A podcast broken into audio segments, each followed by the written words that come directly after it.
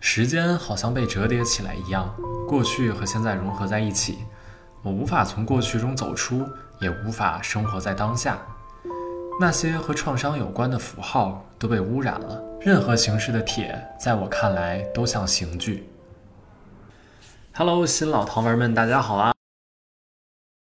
我是副店长陈玉桥，这里是安慰剂心理小店，一个将心理学变成一种生活方式的地方。欢迎来到每周一期的心理学好书栏目。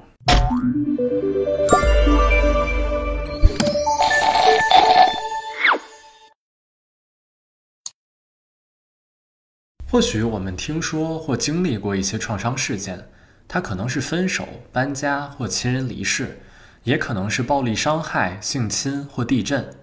这些经历都会给当事人的身心留下创伤的痕迹。但是，有的人幸运地得到了治愈，而有的人却长久地带着伤口痛苦生活。为什么面临同样的经历，却有截然不同的反应和人生？创伤到底改变了什么？它是如何印刻在我们的大脑和心智的？我们又能采用什么样的方法来疗愈创伤呢？今天想和大家分享的这本书《身体从未忘记》，我们来了解创伤并寻求创伤的有效疗愈，就让我们一起来看看吧。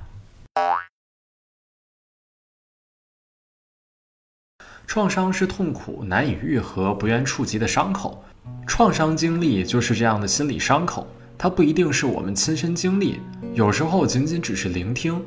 就比如调查虐待儿童的案件，都有可能使我们产生创伤后应激障碍，又叫做 PTSD。PTSD 是个体在经历创伤事件后可能形成的精神障碍。患者经常通过回忆、梦境、幻觉等，重新体验发生过的创伤事件，就好像突然有了穿越时空的能力，但只能反复把自己送回创伤恐惧的情景。精神创伤是有生理基础的，而不仅仅是纯粹的心理问题。许多创伤患者的大脑都受到了损害。在我们如何应对危险信息的脑区中，有三个部分发挥了重要的作用，它们分别是丘脑、杏仁核和前额叶皮层。丘脑相当于一个信息过滤器，负责收集来自外界的感官信息，并选择某些有用的信息进行处理。它让我们知道自己身上发生了什么事情。而经过丘脑处理的这些信息会被传送到一个危险探测器，也就是杏仁核中。杏仁核能够帮我们侦测外界是否存在危险，以便能让我们面临危险的时候做好战斗或逃跑的准备。但是，杏仁核侦测到的危险可能并不一定意味着生命危险。就比如我们在闻到烧焦味道的时候，我们可能会想到是在煎的牛排烧焦了，而不是房子着火了。但杏仁核可不会做出这样的判断，判断威胁是不是真实存在，还得依赖于我们的另一个大脑结构，也就是前额叶皮层。前额叶呢，相当于一个理性的决策者，它能让我们在面对可能的危险时候冷静下来，从而做出适度的反应，不至于在每次闻到烧焦味儿的时候就要逃跑，被他人轻微碰到就要打架。这些都是我们大脑皮层所做出的决策。但是如果这些脑部区域受到损伤的时候，会发生什么呢？丘脑作为一个信息过滤器，当它受损的时候，就会使过滤信息的闸门完全打开，对所有感官信息来者不拒。这会让患者感到非常的痛苦，他们只能尝试让自己变得麻木，与外界隔绝开来。而作为危险探测器的杏仁核，如果正常功能受到损伤，总会错误地感知危险的信息，就会让患者长时间地处在应对危险的状态当中。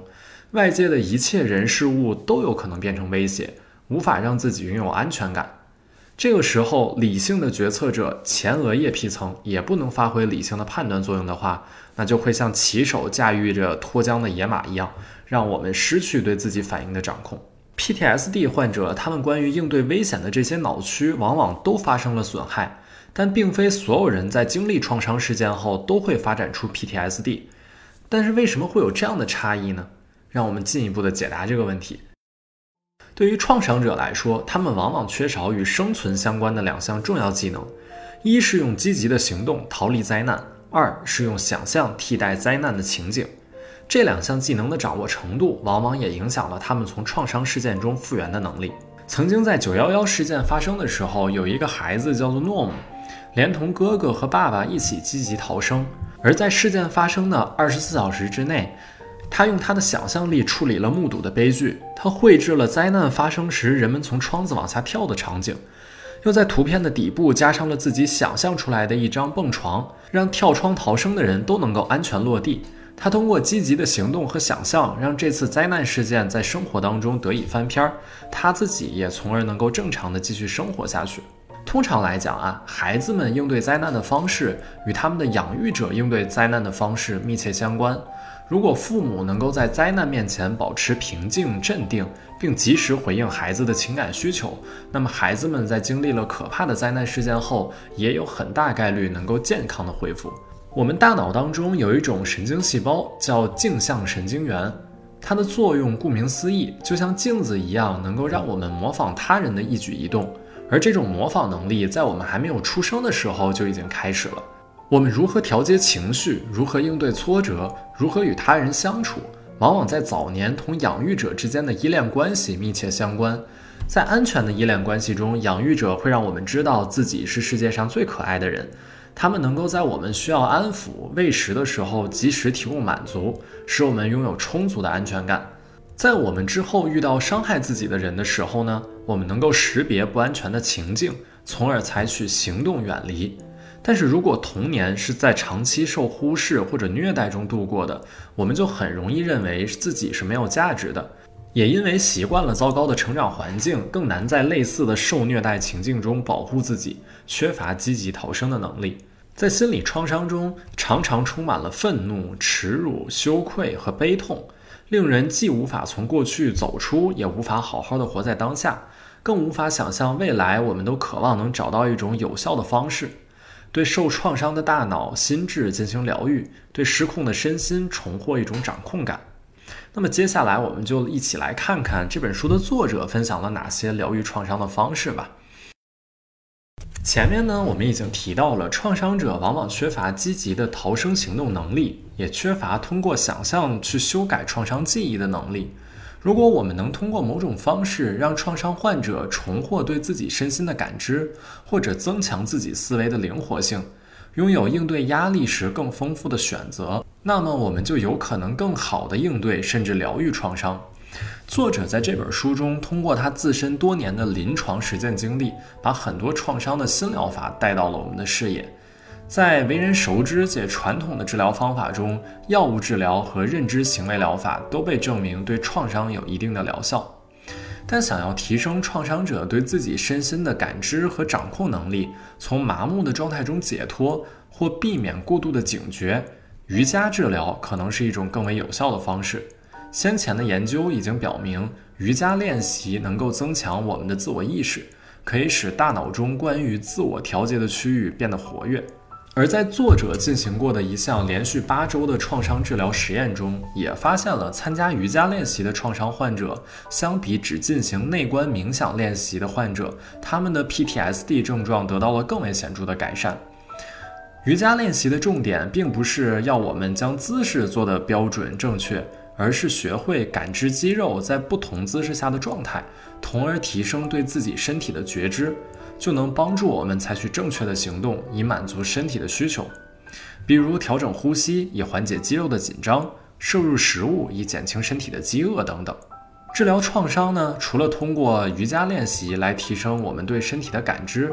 获得积极的行动能力，还能通过神经反馈的方式来直接训练我们的大脑。使大脑的灵活性增强，更富于想象。而另一种叫做 EMDR 的疗法，则能帮助我们处理创伤记忆，减轻创伤记忆对我们的负面影响。